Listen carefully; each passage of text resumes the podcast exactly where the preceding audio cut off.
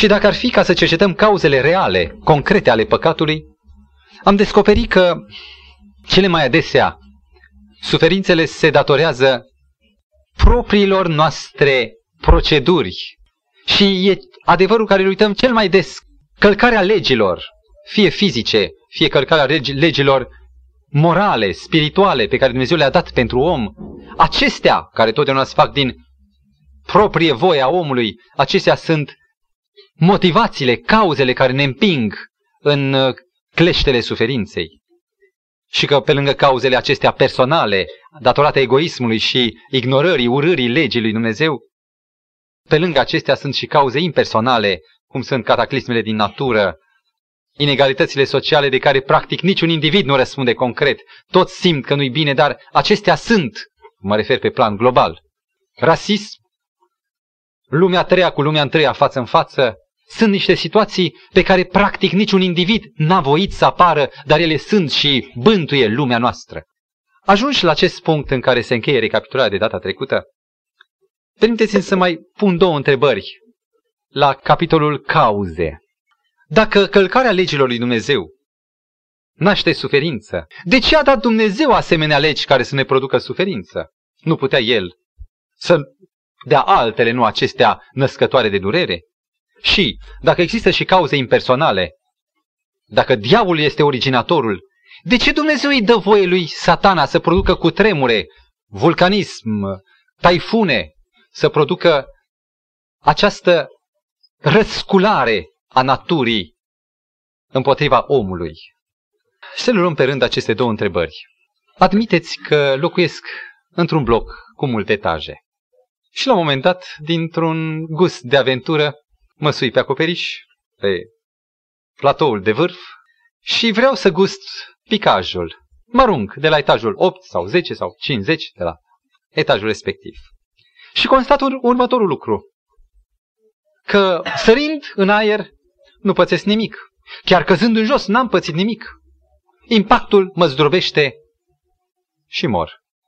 Admiteți că voi învia, cum spune Scriptura și stau în fața lui Dumnezeu care mă judecă de ce m-am sinucis. Iar eu i-aș întoarce lui Dumnezeu următorul argument. Doamne, legile tale sunt de vină. Eu am sărit și n-am pățit nimic. Eu am căzut și n-am suferit nimic.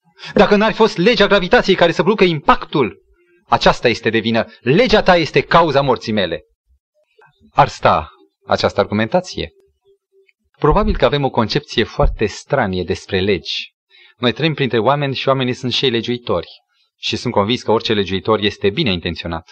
Dar omul e om. De aceea apar amendamente, abrogări, emiteri de noi legi, pentru că niciodată omul nu poate să găsească expresia cea mai proprie realității în legea pe care o dă. Iar pentru noi care căpătăm legile și ne încadrăm într-o lege sau ieșim dintr-o lege care și-a încheiat mandatul, noi avem simțământul că și legile lui Dumnezeu au tot așa un caracter arbitrar, impus de Dumnezeu după niște criterii ale lui, nu ale mele.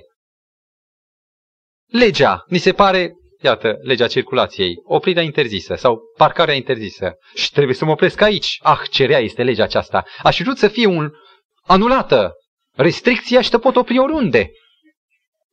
Dacă cercetăm însă cuvântul lui Dumnezeu și descifrăm conținutul legii lui Dumnezeu, fie legi biologice, fie legi morale, spirituale, vom descoperi cu surpriză că ceea ce este în Biblie, în cuvântul lui Dumnezeu, lege, cum spuneam cu altă ocazie în altă parte, este doar expresia în oglindă, cum e o fotografie, la negativ a naturii noastre.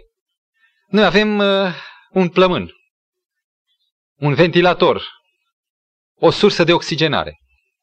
Și plămânul acesta are nevoie de oxigen. Eu trebuie să inspir și trebuie să expir și trebuie iarăși să inspir. Și asta este legea respirației.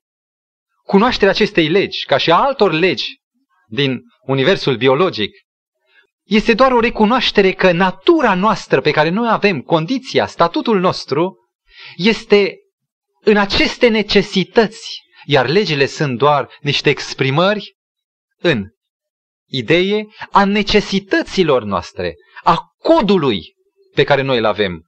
O mașină, ca să meargă, are nevoie de ulei pentru ungere, apă pentru răcire și așa mai departe.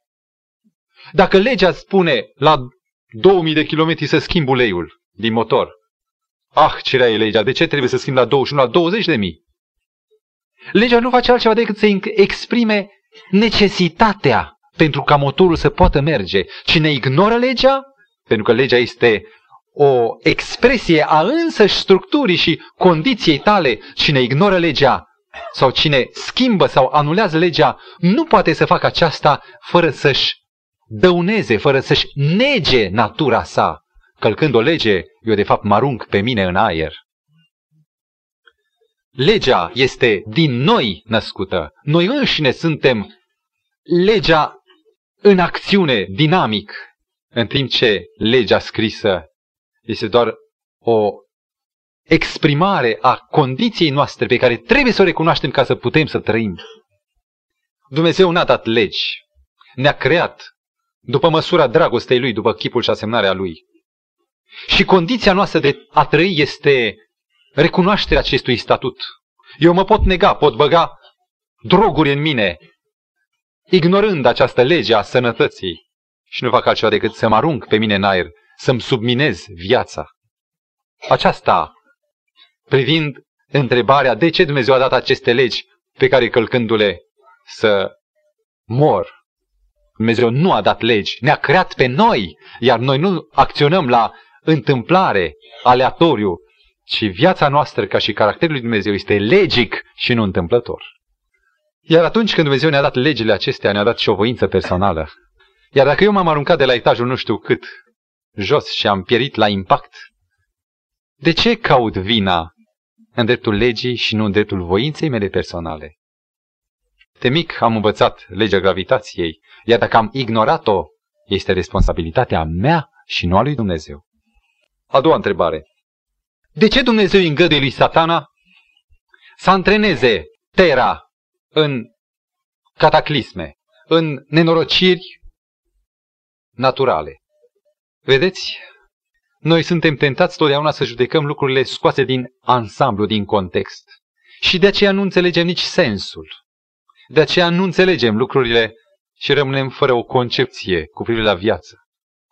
Istoria Pământului nu începe cu mine sau cu dumneavoastră. Istoria Pământului are un trecut precis despre care Cuvântul lui Dumnezeu spune că omul liber l-a invitat pe intrus.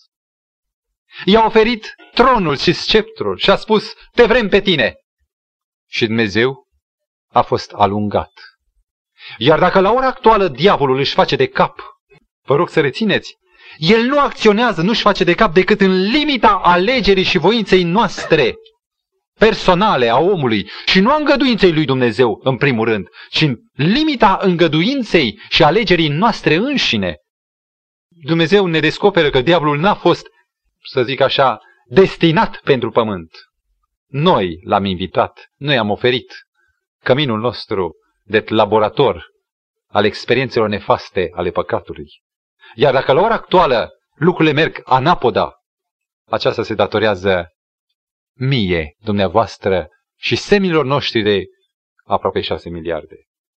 Am avut săptămâna aceasta o plăcută experiență, câteva ore de întreținere, de schimb de părere, de viziuni, împreună cu niște simpatizanți ai Cuvântului Lui Dumnezeu care nu cunosc mult din Cuvântul Lui Dumnezeu, dar doresc să-L cunoască.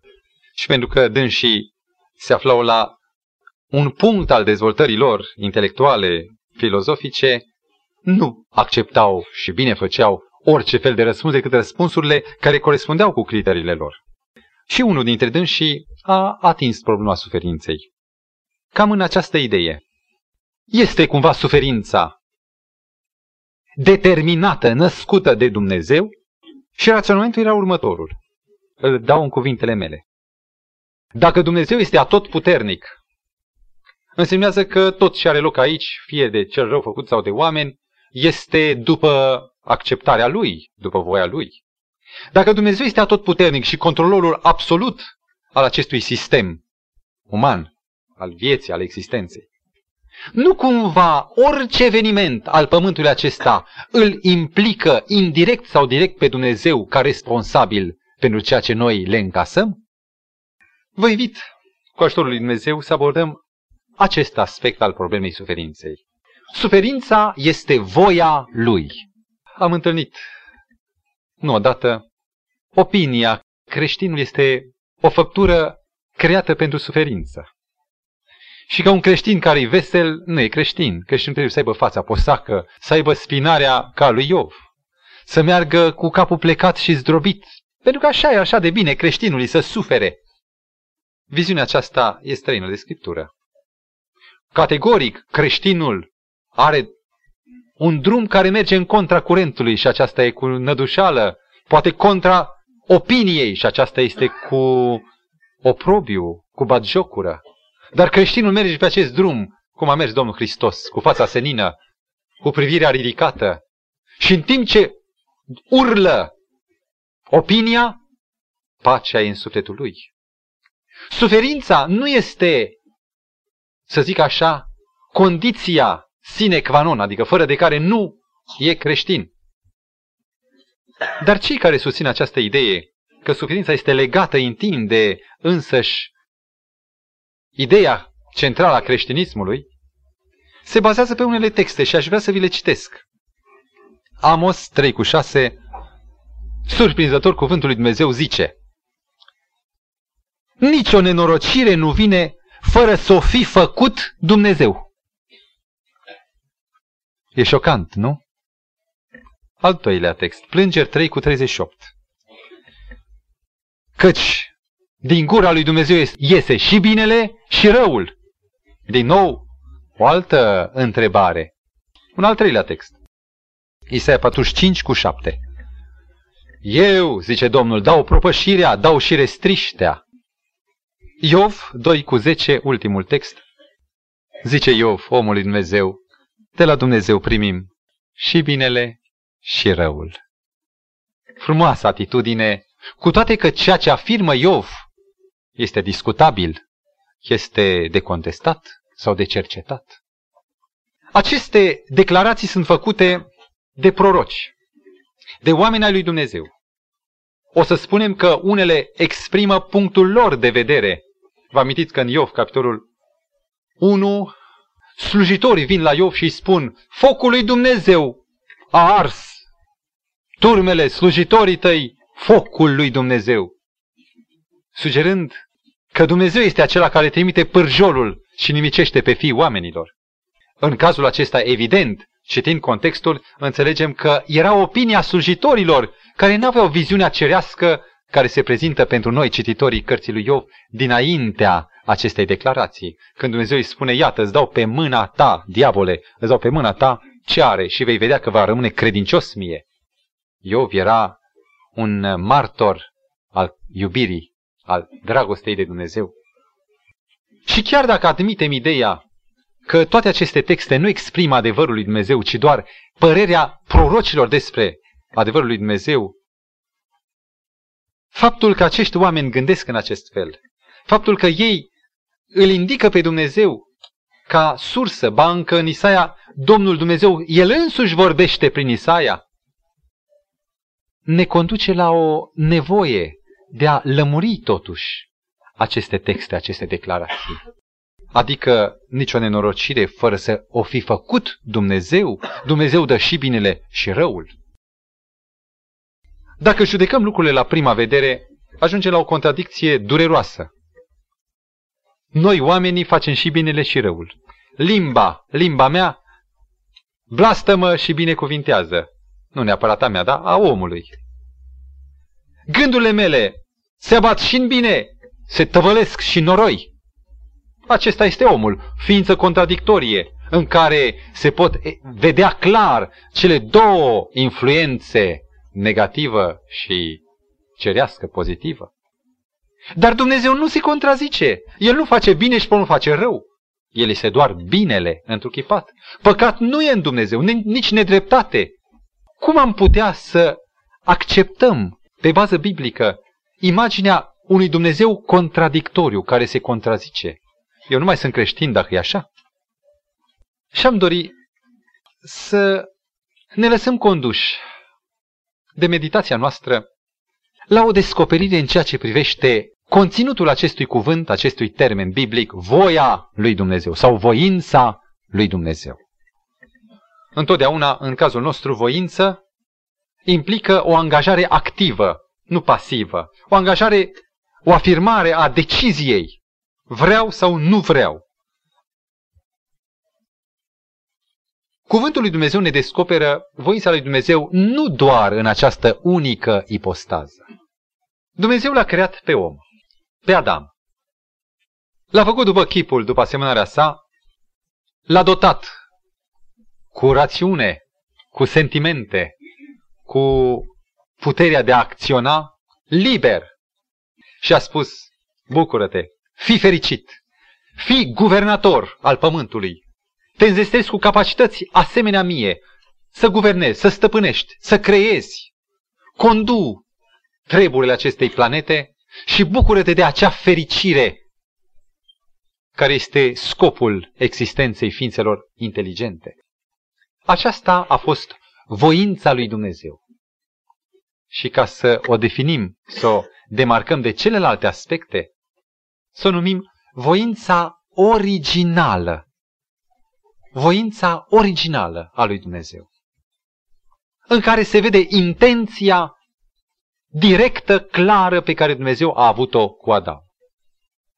Și Adam, de la el putere, trage macazul, schimbă stăpânii și Tatăl Dumnezeu, care a refuzat să-l creeze pe Adam ca pe un robot și l-a înzestrat cu libertate de acțiune, l-a înzestrat cu acest liber arbitru tocmai ca să poată fi fericit, că fără libertate omul nu poate fi fericit. Chiar dacă are tot aurul din lume și toate poftele îi l-ar satisface ca un rob, n-ar putea fi fericit. Libertatea e o condiție a fericirii.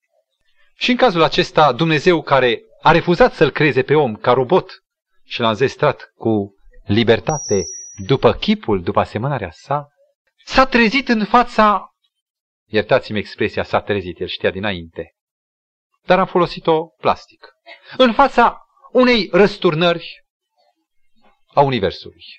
Ce a urmat mai departe? Un drum aiurea. Păcatul naște alt păcat, rata de mulțire a fațetelor răului este în progresie geometrică, nenorocire peste nenorocire și Dumnezeu tronând deasupra, privind la acest tren de surprize. Mai este El conducătorul lumii noastre? Mai are El de-a face cu pământul nostru? Voința sa, căci aceasta o studiem noi, mai este implicată în această istorie a pământului de căzut? iubirea cea mare a lui Dumnezeu l-a implicat. Și pentru că te iubesc, zice Dumnezeu, pentru că te iubesc cât nu-ți imaginezi, te iubesc de mult, voi fi implicat cu viața ta. Și voi deveni părtaș alegerii tale pe care nu o voi stinge, nu o voi schimba, dar voi încerca să te trag spre mine cu funii de iubire. Și iată că ceea ce urmează de acum încolo exprimă îngăduința lui Dumnezeu. Nu planul, nu proiectul lui Dumnezeu, ci îngăduința lui Dumnezeu. Și aceasta se numește voința sa circumstanțială, adică după împrejurări sau a împrejurărilor. O voință circumstanțială. Nu inițială, n-am vrut așa, dar accept și această stare, pentru că în dosul acestor stări de lucruri, prin marea mea dragoste și înțelepciune, prin providența mea, am să conduc chiar cursul negativ, cursul blestemat. Am să-l conduc spre ceea ce se numește în al treilea rând voința mea finală, voința sa finală. Vă rog să urmăriți aceste trei aspecte ale voinței lui Dumnezeu. Voința originală, care, abandonată fiind, îl antrenează pe Dumnezeu în voința circumstanțială, în care nu vrea moartea, nu vrea durerea, dar o îngăduie, o acceptă, încuvințează, îi dă voie diavolului să lovească, pentru că are ceva mai bun, pentru că prin providența sa va conduce chiar această turnură nenorocită a evenimentelor o va conduce spre un final binecuvântat, voința sa finală.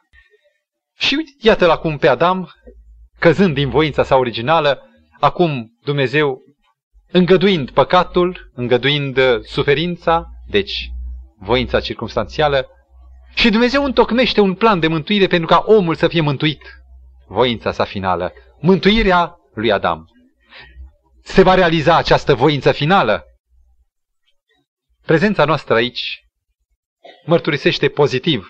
Da, noi înșine suntem aici pentru că credem că voința finală lui Dumnezeu se va realiza. Vrem în primul rând cu noi, pentru că suntem aici, și vrem în aceeași măsură și cu semenii noștri, cu ceilalți care încă nu-L cunosc pe Dumnezeu. Un alt caz, poporul Israel. Dumnezeu cheamă un popor la existență ca să-i ofere un mandat de a fi evanghelistul lumii. Iar Israel, după ce intră în posesia binecuvântărilor, se joacă cu mandatul lui. Urmează o lungă de peste o mie de ani, o lungă tergiversare și răzvrătire în care mandatul zace în țărână, este acoperit de uitare. Dumnezeu din când în când intervine prin voința circumstanțială, cea originală a fost trădată, și îngăduie filistenilor, babilonienilor, asirienilor mai dinainte, îngăduie ca Israelul să fie prelucrat în menghina durerii, poate, poate se va realiza voința sa finală. Israel abandonează rușinos și atunci Dumnezeu își împlinește voința sa finală chemându-ne pe noi alcătuind un Israel spiritual. Aceasta este voința finală. Iar în această voință, bunătatea lui se vede în aceea că invită chiar și indivizi a Israelului, deci individual, nu global pe Israel, ci individual, de a face parte din mesagerii săi, mesagerii veștii celei bune pentru oameni. Am dorit ca să privim în mod special asupra voinței sale circumstanțiale, în care nu vrea activ ci vrea pasiv, îngăduind. Deci voința nu activă, vreau, ci voință pasivă, da, accept, vreau. Care este miezul acestor exercitări, acestor prezentări a voinței sale circumstanțiale? Am în fața mea o mică schemă și aș vrea să vă reprezint pe o tablă imaginară. Păcatul a anulat o linie continuă, lungă de deasupra, care este voința originală, și a aruncat pe om pe o altă lungime, pe un alt meridian. Și săgeata aceasta a înaintării, nu pe drumul inițial, ci pe un alt drum, poate nici măcar paralel, se numește drumul păcatului, drumul revoltei, a răzvrătirii. Iar Dumnezeu acceptă, el ar putea să nege, să spună, stop, anulez istoria pământului. Anulez pe păcătos. Voi face un alt om pe el. Dumnezeu nu spune așa. Acceptă. Își manifestă voința sa circumstanțială, acceptând păcatul, hazardul nimicitor, fără sens și absurd al durerii. Dar în clipa în care Dumnezeu acceptă, El nu face altceva decât ca durerii, ca experienței dramatice și nenorocite, care n-are sens și este absurdă, vă rog să prindeți acum să-i dea un sens. El dă, prin voința sa circumstanțială, dă un sens vindecător, dă o semnificație spre bine, durerii fără rost, unei lovituri sau unei experiențe dramatice. Și în clipa aceasta suprapune liniei păcatului, liniei negre, o altă linie care încet încet tinde să ridice din nou spre punctul inițial, bancă poate să și depășească intenția inițială, să ridice pe cel cuprins de păcat, dar care se află în har, ocrotit de har, folosind doar dinamica răului și a voinței rele, transformând-o prin sensul vindecător, să-l readucă pe om la punctul final care se cheamă voința finală. În Geneza 50 cu 20, Iosif acela care a fost vândut de frații săi, acela care a fost destinat unei soarte mai rele decât moartea, Iosif, cu frații săi în fața lui, le spune, da, voi ați vrut să-mi faceți rău, dar Dumnezeu a schimbat răul în bine, ca să vă pot fi aici, salvatorul vostru și al altora, să pot deveni binefăcătorul vostru. Vă rog, rețineți, Dumnezeu, prin voința sa circumstanțială, la care adaugă providența, dragostea, înțelepciunea lui, transformă răul. Și suferința e un rău. Transformă răul în bine și realizează în voința finală. Iar în Psalmul 73, psalmul de debut al orei trecute, psalmistul zicea, dacă la început striga, era să mi se îndoaie piciorul, versetul 2, să-mi alunece pașii, și mă uitam cu jind la cei nesocotiți când vedeam fericirea celor răi.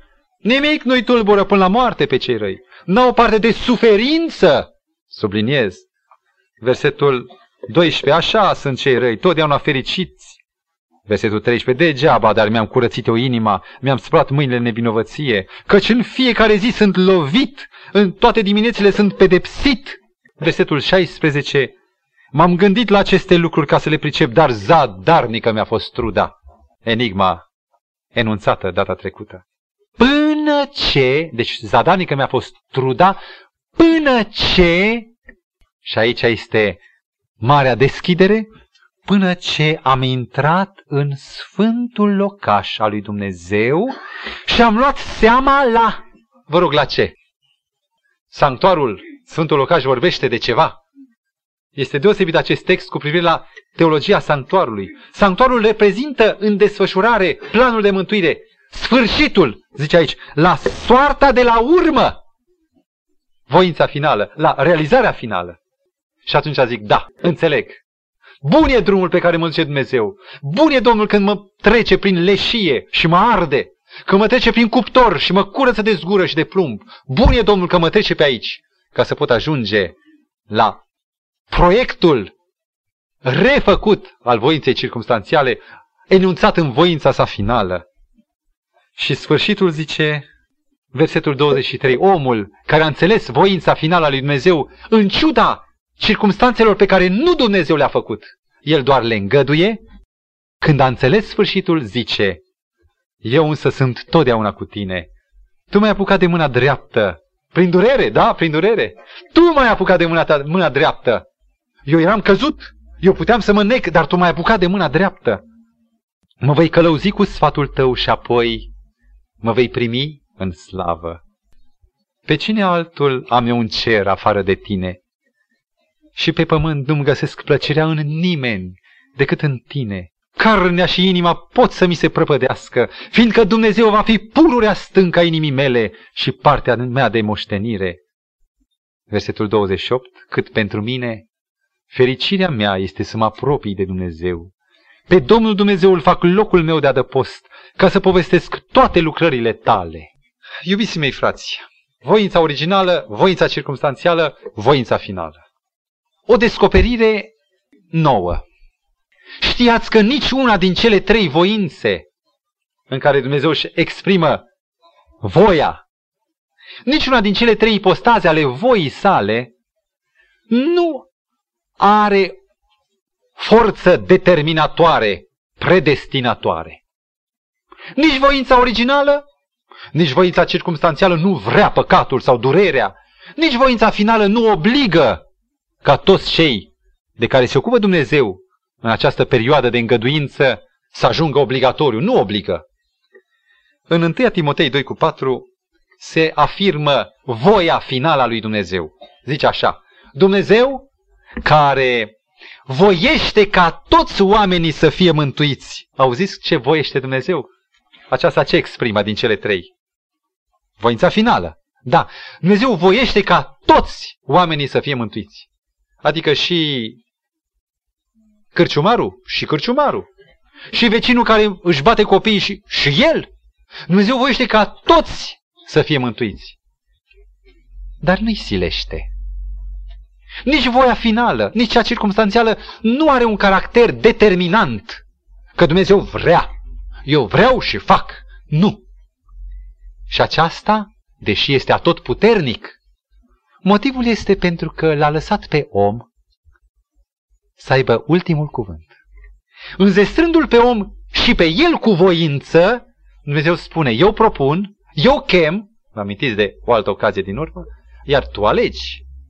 Eu nu aleg în locul tău, eu doar te invit, te rog, te ademenesc în sensul curat, încerc să te câștig, dar tu ai ultimul cuvânt. Ca să înțelegem mai bine voința circumstanțială lui Dumnezeu, aș vrea să vă prezint o ilustrație. Am citit un articol de un comentator care povestea o mică întâmplare din uh, curtea sa. Săptămâna trecută, spunea el, tocmai mă chinuiam eu, nu prea mare meșter, să sudez o legătură de fier ruptă.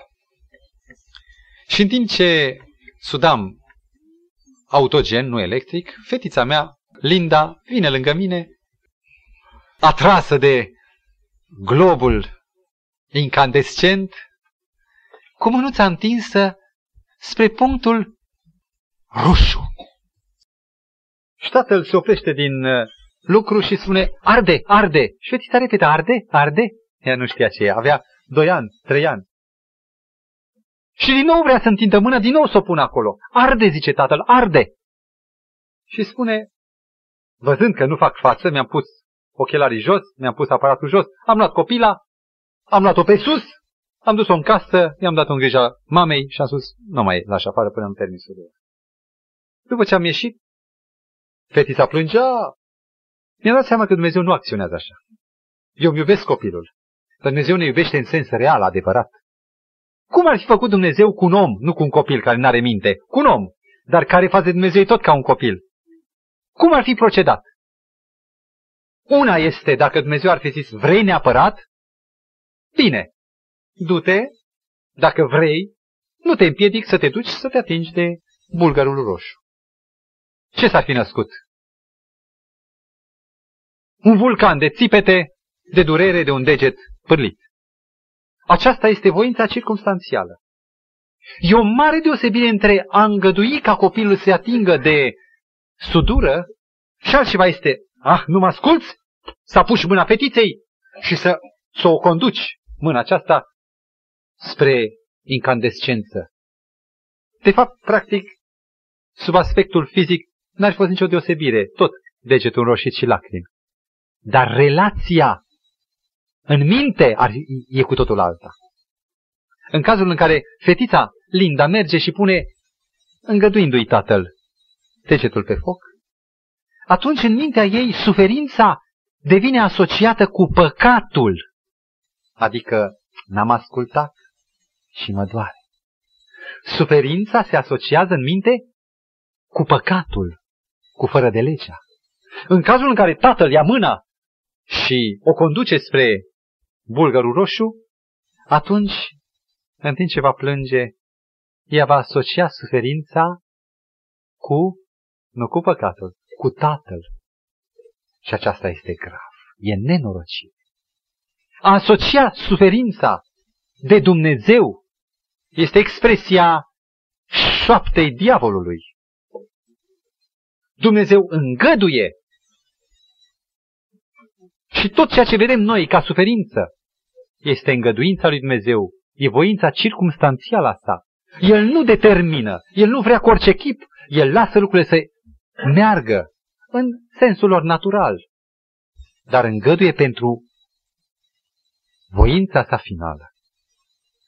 Aș dori să mă refer acum la cele texte confuze, dificile, texte frământate, în legătură cu nu vine nicio nenorocire fără să o facă Dumnezeu. Și aș dori să vă familiarizez cu felul în care vorbesc cu oamenii Bibliei. Felul în care se exprimă oamenii din timpul acela, din convingerea monoteistă de atunci. Se pare că noi suntem cei veniți la sfârșit cu înțelegerea noastră. Omul lui Dumnezeu știa, înțelegea în sensul cât de cât general că Dumnezeu nu este originatorul durerii, dar că Dumnezeu îngăduie durerea. și în limbajul său, întrucât Dumnezeu este supervizorul, l-aș numi directorul general al tuturor acestor evenimente, nimic nu se întâmplă fără avizul directorului general. El răspunde și de una și de alta. Și de aceea, în limbajul biblic, Dumnezeu apare, este reprezentat ca făcând ceea ce el de fapt nu împiedică. Repet, Dumnezeu apare în Biblie ca făcând ceea ce el de fapt nu împiedică. Și aș dori ca să ilustrez prin trei exemple în limita timpului. Îmi dau seama, fac o paranteză pentru dumneavoastră, că timpul iarăși este împotriva noastră și nu putem termina subiectul suferința. Și mai avem nevoie de data viitoare. Deocamdată însă, în ritmul înțelegerii, să ne desfășurăm până unde vom putea. Vă rog să deschideți Cuvântul lui Dumnezeu la Cartea Judecători. Este a șaptea carte din Biblie, după cele cinci ale lui Moise și după cartea Iosua, o carte în care omul lui Dumnezeu ne prezintă istoria poporului lui Israel în timpul dintre moartea lui Iosua și înscăunarea lui Saul, apoi David, ca rege al lui Israel. Perioada de după Moise Iosua până la primii regi ai lui Israel. Perioada judecătorilor. Istoria poporului Israel este o istorie controversată. Am putea să o asemănăm cu istoria mea sau a dumneavoastră. Și dacă vom privi nu antisemitic această carte și această istorie a poporului evreu, și dacă o privim ca istoria a fraților mei, atunci voi înțelege mai mult pentru mine însumi. N-am numărat, probabil n-am avut timp. De câte ori apare declarația din capitolul 3 cu versetul 7. Copiii lui Israel au făcut ce nu plăcea Domnului, au uitat pe Domnul și au slujit idolilor. Domnul s-a prins de mânie. Înțelegeți pe omul lui Dumnezeu de atunci care vorbește în termeni foarte antropomorfi după structura umană, deci nu se aprinde nici de mânie. Dar ca să înțeleagă omul, Domnul s-a prins de mânie împotriva lui Israel și i-a vândut în mâinile lui Cușan, Taim, împăratul Mesopotamiei. Și au fost supuși opt ani. Cum vă imaginați dumneavoastră această declarație? Dumnezeu i-a vândut. În versetul 12 scrie din nou. După ce au fost eliberați, scrie din nou, copiii lui Israel au făcut iarăși ce nu plăcea Domnului. Și Domnul a întărit pe Eglon, împăratul Moabului, împotriva lui Israel și a din nou în captivitate. Mai departe. 4 cu 1. Copiii lui Israel iarăși au făcut ce nu place Domnului. Și Domnul i-a vândut în mâinile lui Iabin, împăratul Canaanului. Alt text. 6 cu 1. Copiii lui Israel au făcut ce nu plăcea Domnului și Domnul i-a dat în mâinile lui Madian timp de șapte ani și așa mai departe. Vine apoi filistenii, etc. Cum înțelegeți dumneavoastră această vindere, această dare, această ridicare altora împotriva lui Israel? Cumva ca o acțiune directă, pozitivă, dinamică, activă sau pasivă a lui Dumnezeu? Cum a vândut? S-a făcut oare o tranzacție între rege și regele păgân și Dumnezeu? Vedeți că nu merge.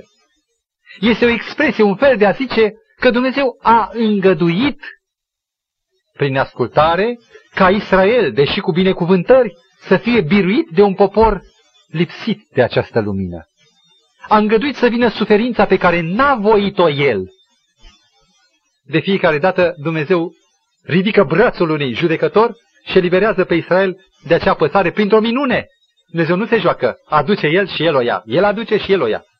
Dumnezeu acționează puternic în eliberare, nu în înrobire. În înrobire El acționează doar pasiv, îngăduind. Un alt caz. În prorocul Ieremia se vorbește despre Babilon. Și capitolul 50-51. Ați auzit despre Babilon. Împărăția pe care Daniel o prezintă din partea lui Dumnezeu ca fiind împărăția de aur, capul de aur, prin care omenirea a fost cercetată, cumpliți azi. Babilonienii se închinau la idoli. Babilonienii cultivau păcatul. Babilonienii erau expresia răzvrătirii față de cultul adevăratului Dumnezeu. Poate dacă vreți în teologia lor se întâlnesc toate blestemele care existau și la cananiți, la filisteni, la egipteni, la mulți. Cultul babilonian era o idolatrie la superlativ. Și auziți cum vorbește Dumnezeu despre Babilon. Capitolul 51 cu 20 și 21. Citez. În Ieremia. Tu, vorbește despre Babilon, mi-ai fost un ciocan și o unealtă de război. Am zdrobit neamuri prin tine, am nimicit împărății prin tine, prin tine am sfârmat pe cal și pe călărețul lui. Cine zice asta? Cine? Domnul. Imaginați-vă Babilonul ca un ciocan în mâna Domnului și Dumnezeu lovind și nimicind. Și zice mai departe, prin tine am sănat pe bărbat, pe bătrân, copil, am sănat pe tânăr, pe fată, am sănat păstor și turmă, pe cărmuitor, căpetenii. Și acum, șocant, versetul 24 zice, dar acum voi răsplăti Babilonului și tuturor locuitorilor Haldei tot răul pe care l-au făcut.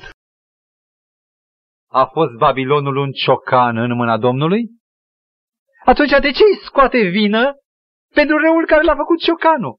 Nu este ciocanul o unealtă pe care o mânuiește brațul meșterului? Dați vă rog la 50 cu versetul 24. Citim versetul 23 înainte și apoi 24. Cum s-a rupt și s-a sfărâmat ciocanul întregului pământ, iarăși imaginea de ciocan. Babilonul este nimicit în mijlocul neamurilor. Ți-am întins o cursă și ai fost prins, Babilonule, fără să te aștepți. Prindeți ultima parte.